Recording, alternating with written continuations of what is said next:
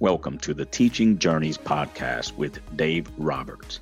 A unique skill all humans have is the ability to share information across generations. And the Teaching Journeys podcast does just that. It creates learning opportunities with each amazing guest with a goal that each episode makes a positive impact on people worldwide. Before we hear from today's guest, please share this podcast with your family, friends, and colleagues. And don't forget to leave a rating, review, or both.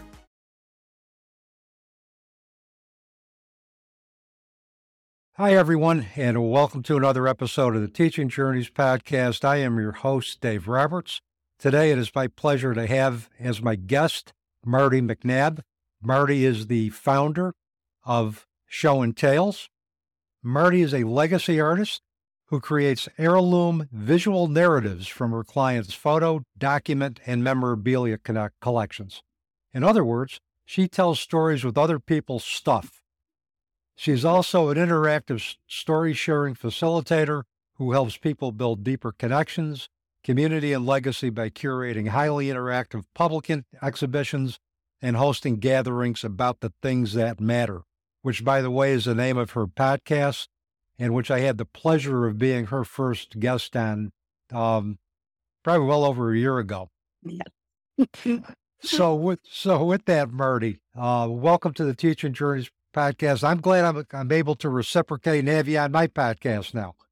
Mm, oh yes, and thank you for starting us all all starting this whole thing. Honestly, I'd been asked to, like probably you have too, to do a podcast for a while and so I ended up being encouraged probably for four years to do a podcast. But, you know, it, life, it gets busy, complicated. Um, but you, you reached out to me when I was hosting a Things That Matter or AKA a show and tales for the Global Grief Conference. And you had said, darn it, you're you're you were offering a workshop at the same exact time I was. And I said, Well, I would love to have you be my first guest. I'd never done it, but you motivated me to do it. And it what a wonderful way to kick off my podcast. So thank you very much. Yeah, that, and that you're welcome. And that was a memorable discussion we had anyway, Martie. Um, yes. In terms of um, basically the object that I had used to cre- create a continued bond with my daughter, daughter's memory, her her essence, and you know that was quite a memorable experience for me to share, and I was glad that we were able to do that together. Oh, me too. Me too. It was perfect because as we've spoken of, we've spoken about before, often people think that the object has to be uh, an heirloom or it has to be something so precious or so, you know, fancy or whatever. And you started me off the best way. My my podcast, you started off uh, so well by bringing uh, the air freshener fan mm-hmm. for your vehicle and and telling me the story of your beautiful daughter. So I'm grateful. Well, for our, our viewers, there's the air fan. Probably less than two dollars, and this uh, brings me back to a precious memory that I had with my with my daughter Janine. That uh, it was like it was occurring in real time. That's how vivid it was. A small object like a car fan just had contained so many memories and so many mm-hmm. connections. And I think that's that's for anybody. I mean, it could be the smallest, it could be the biggest of objects. It's the memories that are attached to that that connect us to our loved ones. I always say that it's not that things matter, it's that the stories that get attached to them that do. And that was a big one. And you also showed a lip balm thing that was empty, that was Mary Kay, that was mm-hmm. about your mom and yep. her story about that. So, and I learned so much from you. I knew nothing about linking objects um, until, I mean, that day when you yep. shared that information. And that, that's what you'd been doing anyway. I mean, you'd be taking, you'd be taking individual stuff as you so described it in your bio and just having individuals talk about the, the memories that were connected to that stuff. Uh, Dennis Klass called them linking objects, which is a more formal term for those objects that allow us to create a, a meaningful bond with our transitioned loved ones. Um, but it's linking objects, stuff, it's the same. Yeah. It's the same. Yep. Absolutely. That's what I've found. yeah. And then and that's what I have found too. It's it's um it's the power that's attached to those objects, not how we describe them. So Mhm. Yes. Yeah. so folks, This is great. well, I have questions for you. Um, if you're if you're if you're ready for them. sure. Okay. Why not? All right. Here we go. So, Martie, first of all, please tell our listeners about the experiences that have influenced your current life path or life choices. Yeah. So, well, I'm going to focus on one particular thing as opposed to the the big question. Just um, I I've had people ask, how did I come up with show and tales as the story sharing gatherings that I started over a decade ago? So I've hosted over 200 of them. I'd say the first six years were in person, mostly in New York City, but then I did pop ups in other other places. And then, of course, like all of us during the pandemic, when I met you, Dave, um, every everything went online. So I did them through Zoom, and so people ask why I started. Well, the first reason was more than likely your guests have never heard of a legacy artist.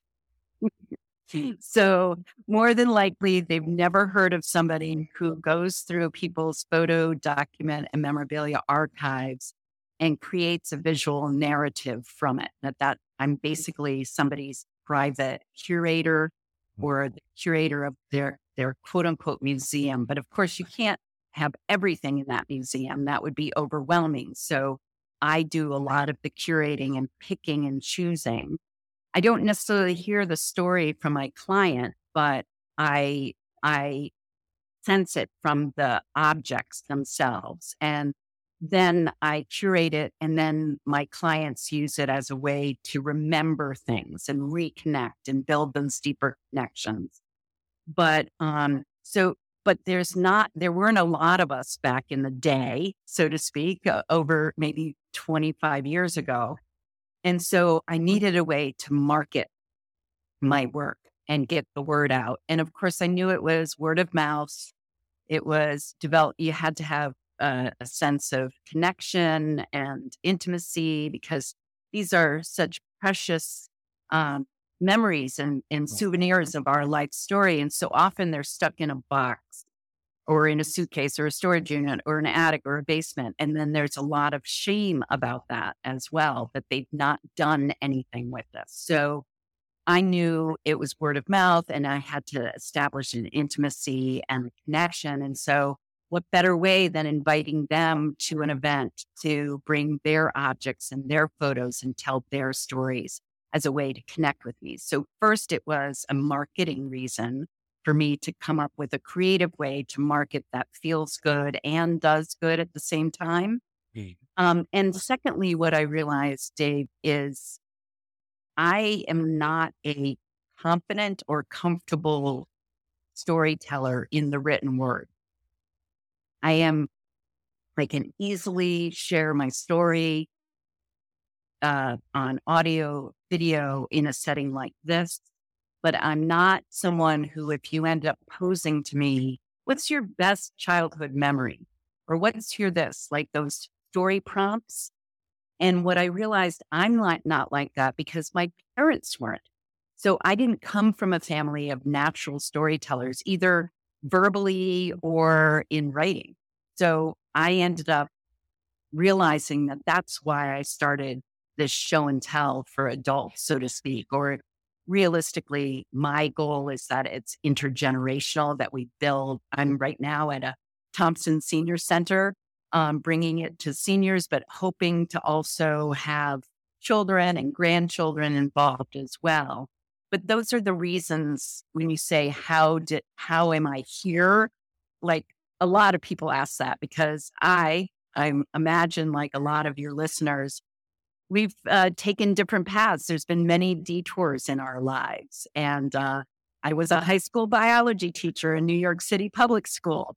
I had a background in plant and soil science. I was thinking about being a farmer. Uh, you know, it's like I've done, and people are like, how did you get from science to to memories and but i have a feeling that you had that you have that eh, same experience with your your background as well dave so they are connected yeah i think anything that's science not science related based in spiritual practices or all holistic practices can all be integrated given the right set of circumstances and the other thing, you're right. You're the first legacy artist I've had on the Teaching Journeys podcast.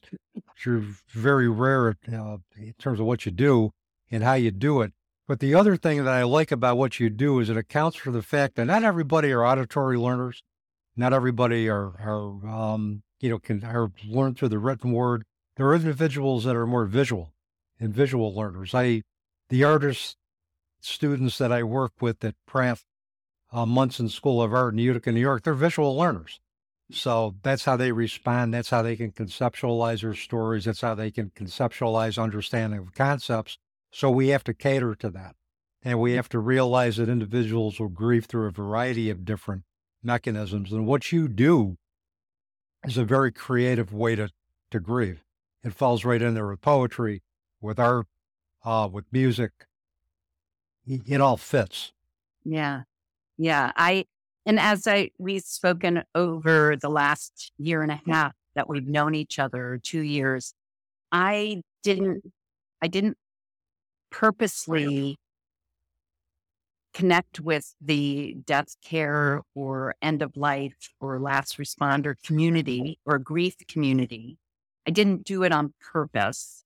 I just started hosting these events and invited people to bring objects and tell stories. And so it naturally led to people bringing in objects from people who had died and oh, as a way that they could tell that story and relive and remember that memory and and do it in front of other people who didn't more than likely know this person but that sharing was so uh, cathartic so therapeutic to be able to talk about those people in within with strangers actually ended up providing that space. And so I'm just so grateful for the fact that I started hosting these events. Um, and it's led me in, it's, it's directly led me into the death care, the end of life, the grief uh, community and connected, ultimately connected me with you. So, yeah.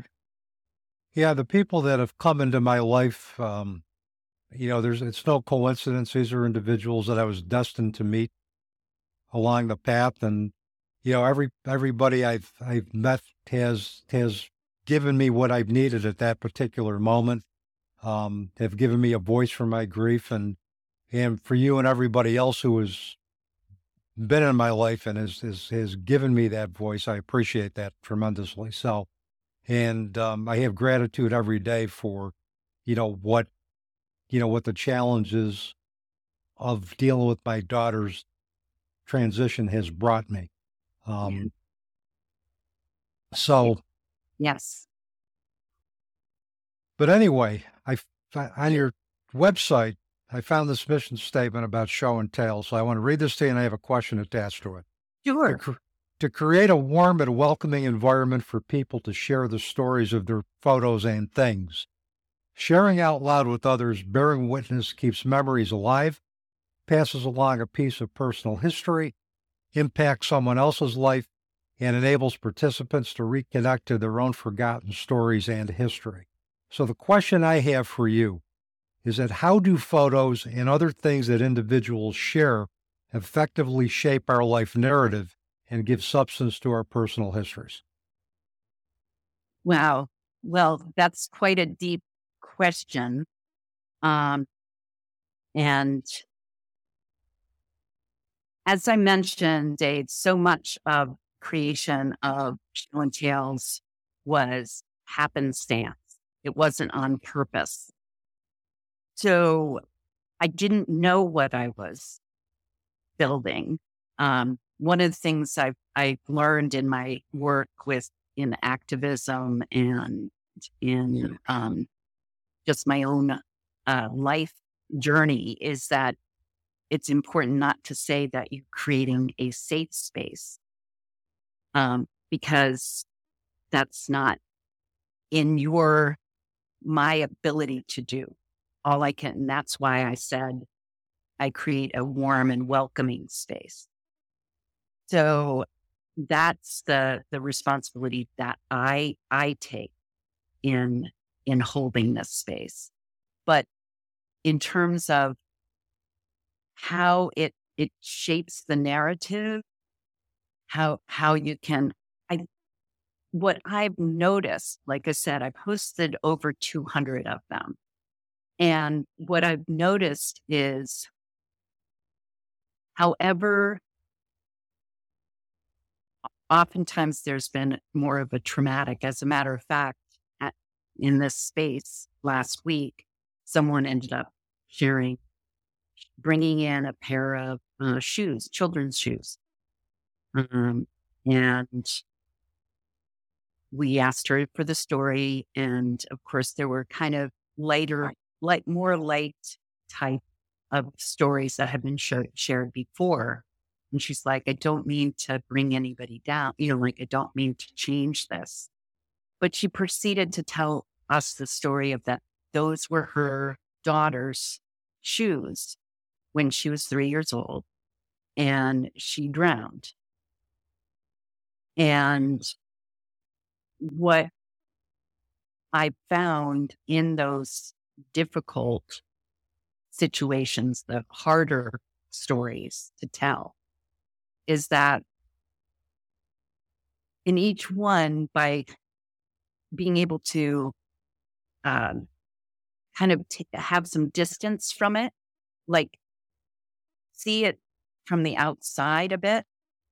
And and it actually is physically, that's another thing I've seen, Dave, is that people holding on to something, that it's actually a physical prop. I never thought of props as holding you up, but I've seen it over and over again at my events where people holding the the objects themselves or looking at the holding the photo and looking at it I do offer people to share stuff that's digital, that's on their phone and things like that. I do offer that. But there's something, I can't describe it, but it's something like there's something magical. It's like the story gets weaved in or pounded in or or because it's been touched by, it's been worn by this person. And I I can't say in every t- every point, but I've gotten testimonials from people who have said just the sharing of the story in front of strangers. They wouldn't have told it to people that weren't strangers. That just the telling of it in front of people was um, that that helped them create um, some peace, find peace even if it was just momentary. So, so I don't know if that answered the question about, but I, d- I don't know what the magic is per se. And I love what you say. Some people are not like, they, they're not written. They can't share their, their stories in writing, but it pours out of them, like literally pours out of them the minute they're holding on to something and they, and, and it's propping them up. Yeah, I know for me, um, my daughter left behind a collection of Tiggers, and I have this big floppy Tigger in my room. And whenever I want to really feel close to Janine, I'll go and hug Tigger because there was a lot of Tigger in my daughter. And whenever I'm and whenever I'm hugging Tigger, I'm hugging my daughter. And a lot of times I just need that that hug from Tigger because spiritually, symbolically, however you choose to conceptualize it, I see that as being a hug from my daughter from beyond. And so Mm-hmm. for me, having the ability to grasp a physical object that was intimately associated with her legacy, with her personality, also keeps me closer. Yeah. Yeah. And, and it's so funny that you say that, Dave, Dave because um, one of the participants in this um, series that I'm doing here at the Thompson Senior Center, um, he brought his um, Barry um, and a 50 year old uh, teddy bear, but it, it, in ta- talking about it, he, of course, it, the, the parent, his story of his time with his parents and his family and all of that came back. But because this teddy bear had has been with him has traveled this this road this life path with him all these years. So um yeah so something about something about that. So, without giving away any personal information or personal identity, what has been the most memorable photo or object um, that has been shared with you, and why do you do you, see that as being the most memorable? well that's always sort of like what's your you know who's your favorite child um Yeah, I, what what when I get that question asked of me, I say all of you. I don't play favorites. exactly.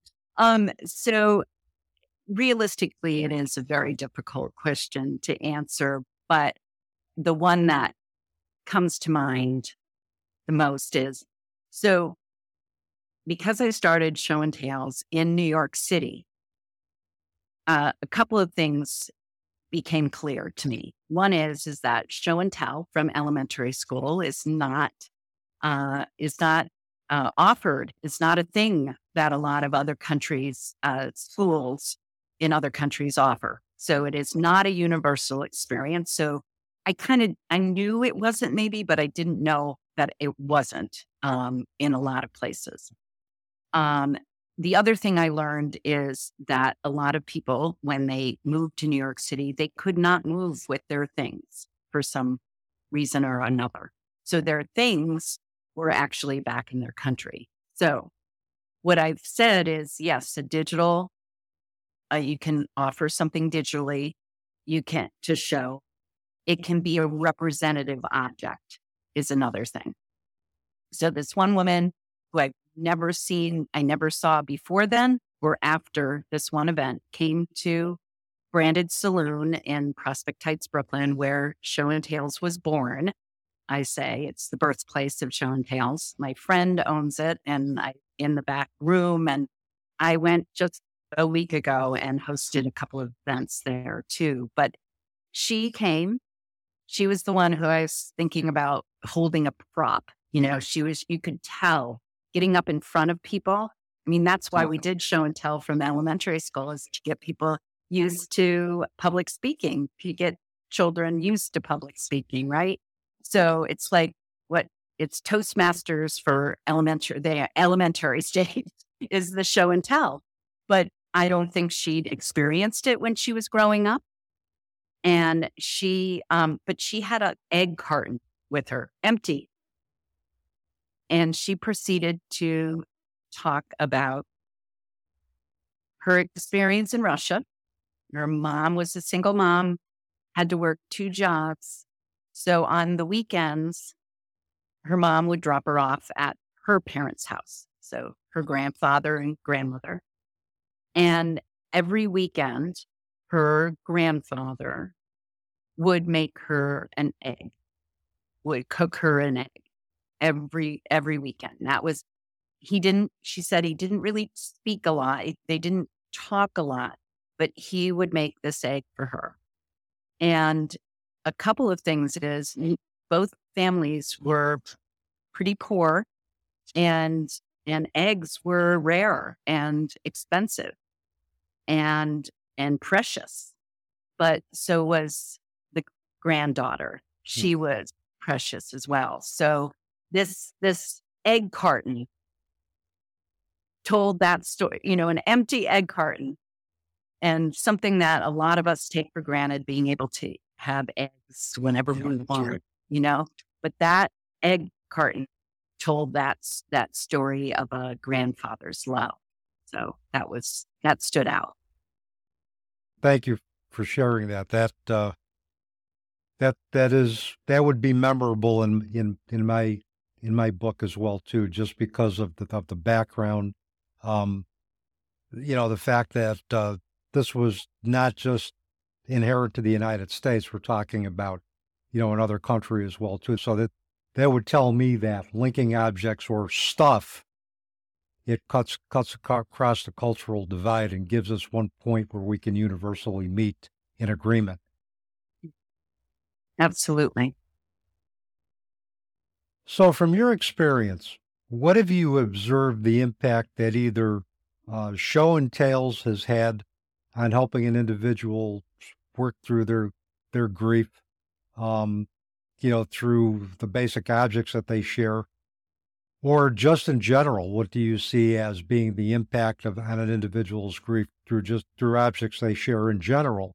And do you believe it helps individuals transform the relationships with their loved ones? So, again, big questions, Dave. If I, that that's why they pay me the big bucks. you and me both. That's right. um, so I can't. I don't think that I'm able to comment on does it transform their relationship with their loved one. Uh, that's that's a little beyond quote unquote my my pay grade. Um, and and I also haven't gotten a specific testimonial with that um, from somebody has said that. What I have witnessed, as I mentioned before, was the I have had people reach out to me and leave a message, a voice message, just saying, I wanted to reach out and thank you for helping me not feel so alone during the pandemic. Um, that uh, you know, she, and she was somebody who just came to one event, didn't come back to another one, but it was enough to make her feel less alone. Mm-hmm. So I know that. I know I've had people who've said, like I mentioned before, that it, um, just having people. So the biggest thing that I say in my work is that both my story sharers and my story listeners are being vulnerable and generous. It's it's everyone in the room, not just the story sharer. And that's why I do call it story sharing and not storytelling, because storytelling is more performative. And there's the building of the fourth wall for me with my events, the whole point is to, to bring down those walls and to make deeper connections. So, so I, I, I would say that in terms of, I, I do think that it does transform their, it, it helps them with their grief, mainly because holding on to the story and and not sharing it, not not having because what I experienced, and I know many people who are listening to your show probably have experienced, is that at a certain point after after death or a loss, um, you um, your closest circle uh, starts, you know, um, which is a, it was called pandemic exhaustion or something. Like it, you just, they don't know what more to say. They've heard the stories before. They're just, they get exhausted from it. I get, and I can get it from both sides. But, um, but being able to provide a place where people can share this story to strangers in a new way, in a different way. And interestingly enough, I was telling another friend who does another program um, that's around humor. And it's like, it's funny now like it wasn't funny then, but it's funny now, um, was that same experience of having sharing the story, giving them that perspective on their life, that they're a perspective, a little distance from it. That they often, when they start, but when they often finish the story, it has it. It there's a lightness to it. There's a there's even a little humor to it. There's a little light. It lightens up as they continue, as as we hold space for them to share more of the story. Um, and that's I have seen that several times, not all the time, mm-hmm. but I've seen that more often than not. Is that there's like a lightness as the story comes out of them. Well, you know, one of the things that I think you do well, and this is just, I, I, think from what I saw with our interview, is that I think to hold space for somebody's story, we have to establish ourselves as active listeners. We have to be present for that story, let the story unfold the way it's going to unfold, and then just share our observations or, or validate, um, you know, what you've heard and validate the, the uniqueness and special, the, the special qualities that they're their deceased loved one had. And I think that in and of itself is going to draw more people in. They're going to come back. They're going to want to share more because if I had a nickel for every individual I've ever sat with who has been going through grief to say, you know, I just wanted to tell my story to somebody, but there was nobody who wanted to listen. It, it seemed like I was imposing upon them. I would probably be a very rich man right now. That all we really need to do, I think, for your listeners and for our listeners, just mm-hmm. bear witness, hold space, just be present for that individual story, let it unfold, let them share whatever objects they want to share that allow them to connect to their memory and move through their grief. And actually, we begin, I think, to move through our grief by remembering our loved ones and holding them close to our hearts, as opposed to for putting our grief in a, a little box, burying it after a predetermined amount of time, and moving on with our lives. Because there's no moving on, there's moving through. Yeah. There's no no closure. Just because the physical body has died doesn't mean the relationship dies as well. That relationship is ongoing. Absolutely. So, Without a doubt.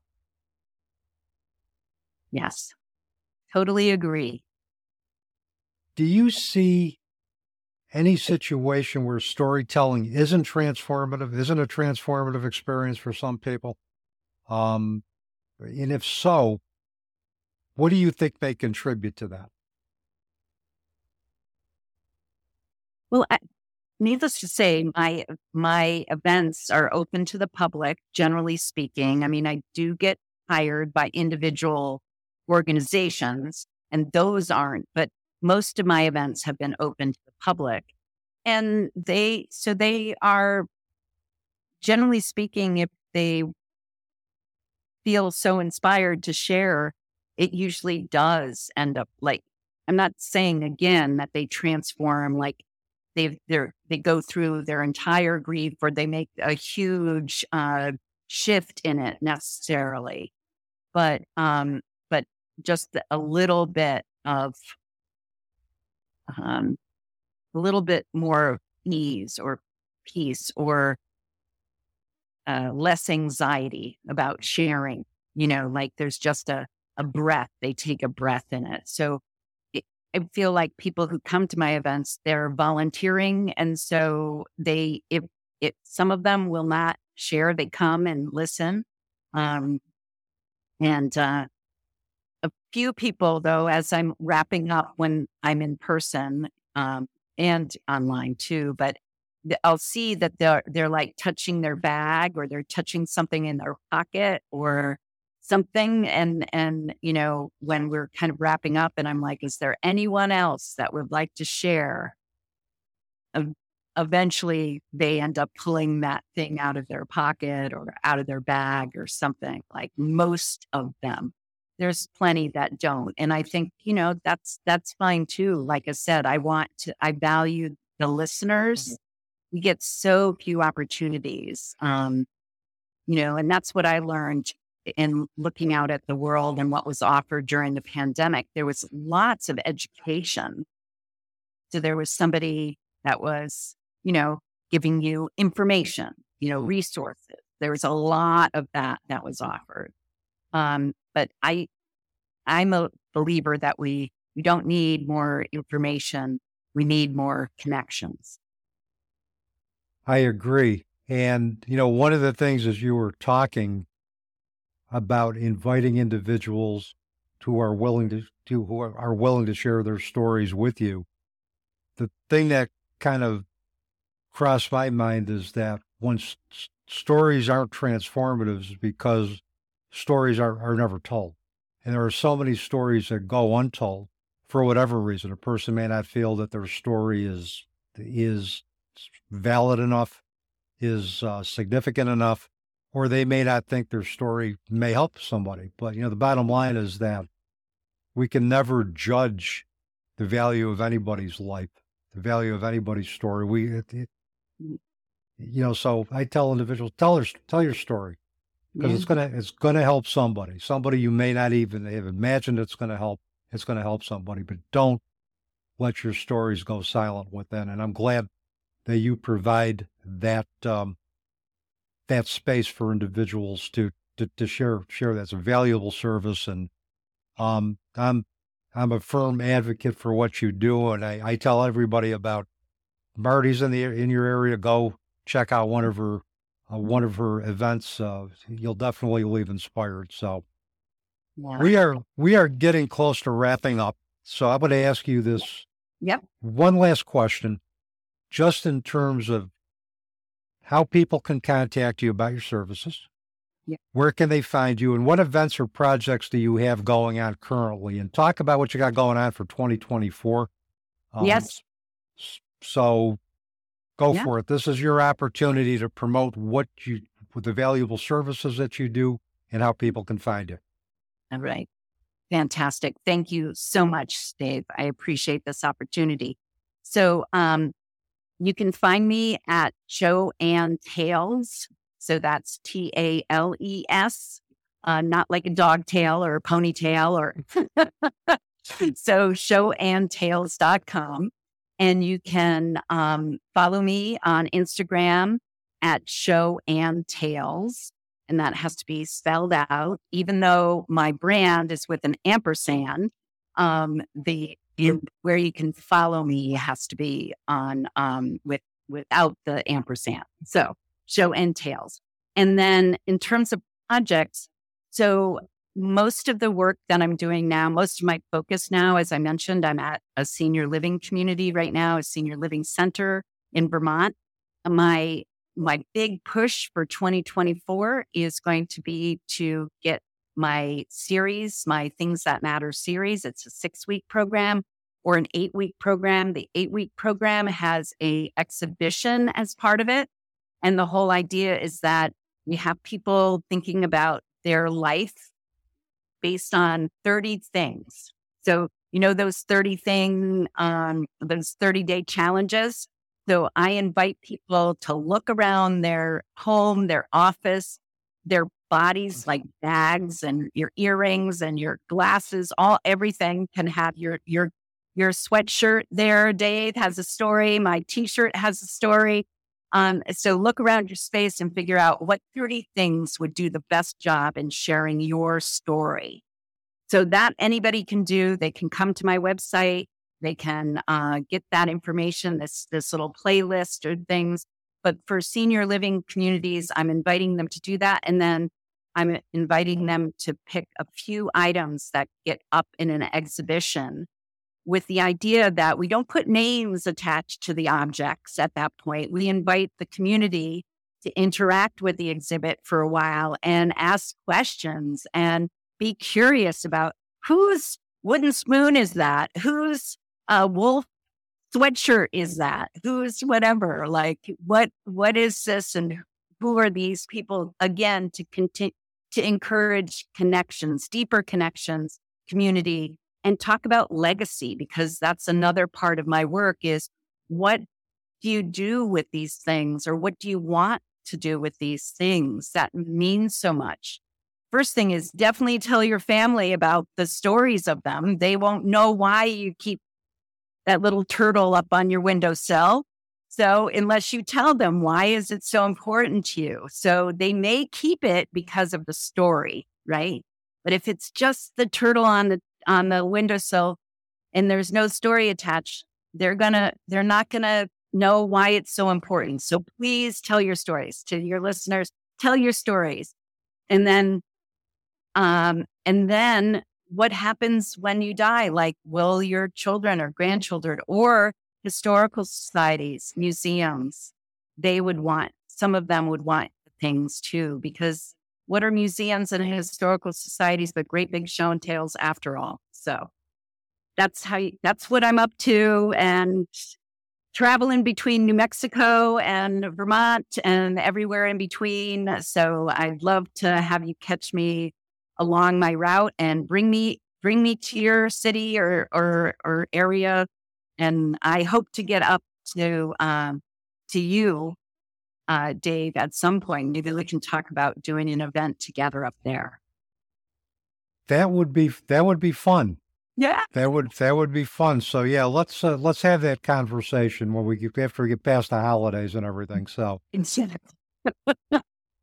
but with that, Martie, it was just so great having you on the podcast today, and um, just thanks for taking some time out of what I know is a busy schedule to spend some time with me and, and our listeners. I know they will benefit greatly uh, from your wisdom and, and your experiences. So thank you again. Oh, thank you so much, Dave. I really appreciate this opportunity. And you're welcome. And with that, that is a wrap on another episode of the Teaching Journeys podcast. I am your host, Dave Roberts wishing you peace. Thank you for listening to this episode, and please remember to share this podcast with your family, friends, and colleagues. And don't forget to leave a rating, review, or both.